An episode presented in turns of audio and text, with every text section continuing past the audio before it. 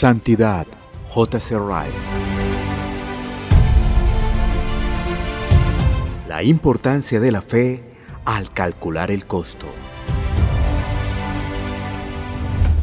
¿Cómo fue que Noé perseveró en construir el arca? Estaba solo en medio de un mundo de pecadores. Tuvo que soportar que lo menospreciaran, lo ridiculizaran y se burlaran de él. ¿Qué fue lo que mantuvo firme su brazo y lo hizo seguir trabajando con paciencia a pesar de todo esto? Fue la fe. Creía en la ira que vendría. Creía que no existía ninguna otra seguridad excepto en el arca que estaba preparando. Le creyó a Dios y no les hizo caso a las opiniones del mundo. Calculó el costo por fe y no dudó que construir el arca era ganancia. ¿Cómo fue que Moisés renunció a los placeres de la casa de Faraón y se negó a ser llamado hijo de la hija de Faraón? ¿Cómo fue que prefirió compartir el destino de un pueblo despreciado como el hebreo y arriesgar todo en su mundo para realizar la gran obra de librar a los suyos de la esclavitud? Visto desde un punto de vista humano, estaba perdiendo todo sin ganar nada. ¿Qué fue lo que lo motivó? Fue la fe. Creía que había uno muy superior a Faraón, que le llevaría seguro a lo largo de su misión. Creía que la recompensa de recibir un galardón era mucho mejor que todos los honores de Egipto. Calculó el costo por fe como viendo al invisible, y estaba convencido de que renunciar a Egipto y marchar al desierto era ganancia. ¿Cómo fue que el fariseo Saulo pudo decidirse a ser cristiano? El costo y los sacrificios que significaban el cambio eran tremendos. Renunció a su futuro brillante entre su propio pueblo en lugar de recibir el favor del hombre, se hizo acreedor al odio del hombre, a la enemistad del hombre y a la persecución humana aún hasta la muerte. ¿Qué fue lo que le dio las fuerzas para enfrentar todo eso? Fue la fe. Creía que Jesús, quien lo encontró en el camino a Damasco, podía darle cien veces más de lo que renunciaba en este mundo. Creyó por fe que en el mundo venidero tendría vida eterna. Por fe calculó el costo y vio claramente de qué lado se inclinaba la balanza. Creía firmemente que llevar la cruz de Cristo era ganancia. Subrayemos bien estas cosas. La fe que llevó a Noé, a Moisés y a Pablo a hacer lo que hicieron es el gran secreto para llegar a una conclusión perfecta con respecto a nuestras almas. Esa misma fe tiene que ser nuestro ayudante y tesoro cuando nos sentamos para calcular el costo de ser un verdadero cristiano. Esa fe está a nuestra disposición no tenemos más que pedirla. Él da mayor gracia. Santiago 4:6. Armados con esa fe, no agregaremos nada a la cruz, ni restaremos nada a la corona. Todas nuestras conclusiones serán correctas. Nuestra suma total no tendrá ni un error. Aplicaciones prácticas. 1. En conclusión, piense seriamente.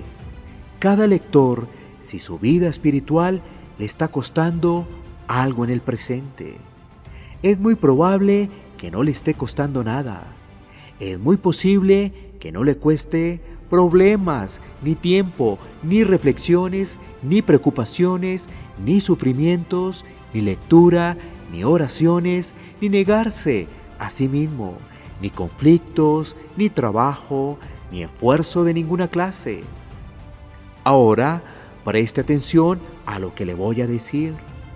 Una vida espiritual como esa nunca salvará su alma, nunca le dará paz mientras viva, ni esperanza cuando llegue la muerte.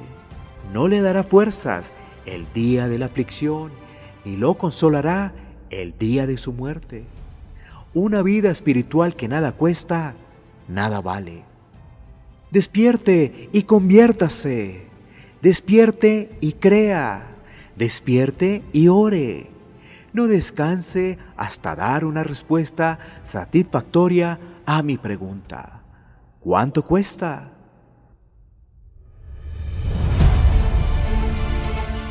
Dos, piense si quiere motivos conmovedores para servir a Dios.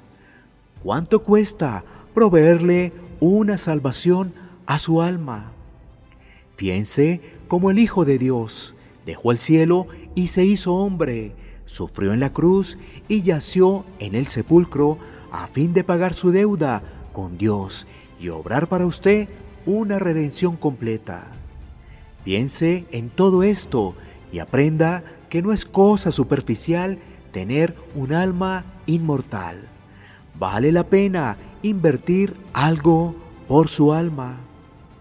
Ay, perezoso, ¿ha llegado realmente a esto, a perderse el cielo por no incomodarse? ¿Está realmente decidido a naufragar para siempre simplemente porque no le gusta hacer un esfuerzo? Afuera con este pensamiento cobarde e indigno. Levántese, compórtese y actúe con determinación. Dígase a sí mismo, cueste lo que cueste, me esforzaré para entrar por la puerta estrecha. Ponga sus ojos en la cruz de Cristo y tome nuevas fuerzas.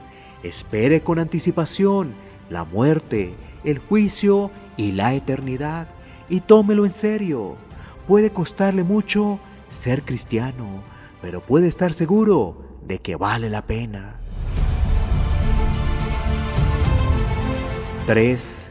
Si algún lector siente que realmente ha calculado el costo y tomado la cruz, le insto a que persevere y siga adelante. Me atrevo a decir que a menudo se ha de sentir desalentado y tentado a darse por vencido.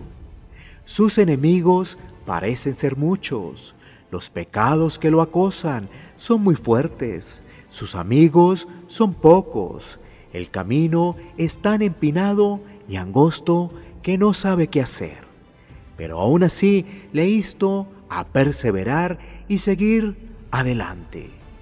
El tiempo es muy breve, unos cuantos años de velar y orar, unos cuantos zarandeos del mar de este mundo, unos pocos fallecimientos y cambios más, unos pocos inviernos y veranos más, y todo habrá pasado. Habremos peleado nuestra última batalla y no tendremos que pelear ninguna otra. La presencia y compañía de Cristo compensarán todo lo que sufrimos aquí. Cuando nos veamos como el Señor nos ve y miremos hacia atrás el peregrinaje que fue nuestra vida, nos preguntaremos por qué habremos sido tan débiles. Nos maravillaremos de haberle dado tanta importancia a nuestra cruz y tan poca a nuestra corona. Nos asombraremos de que cuando calculábamos el costo alguna vez dudamos de que el lado de la balanza estaba la ganancia. Seamos valientes, no estemos lejos del hogar.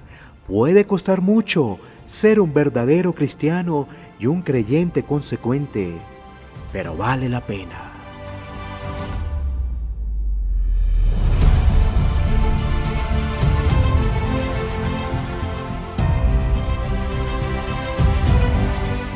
Santidad, J.C. Wright.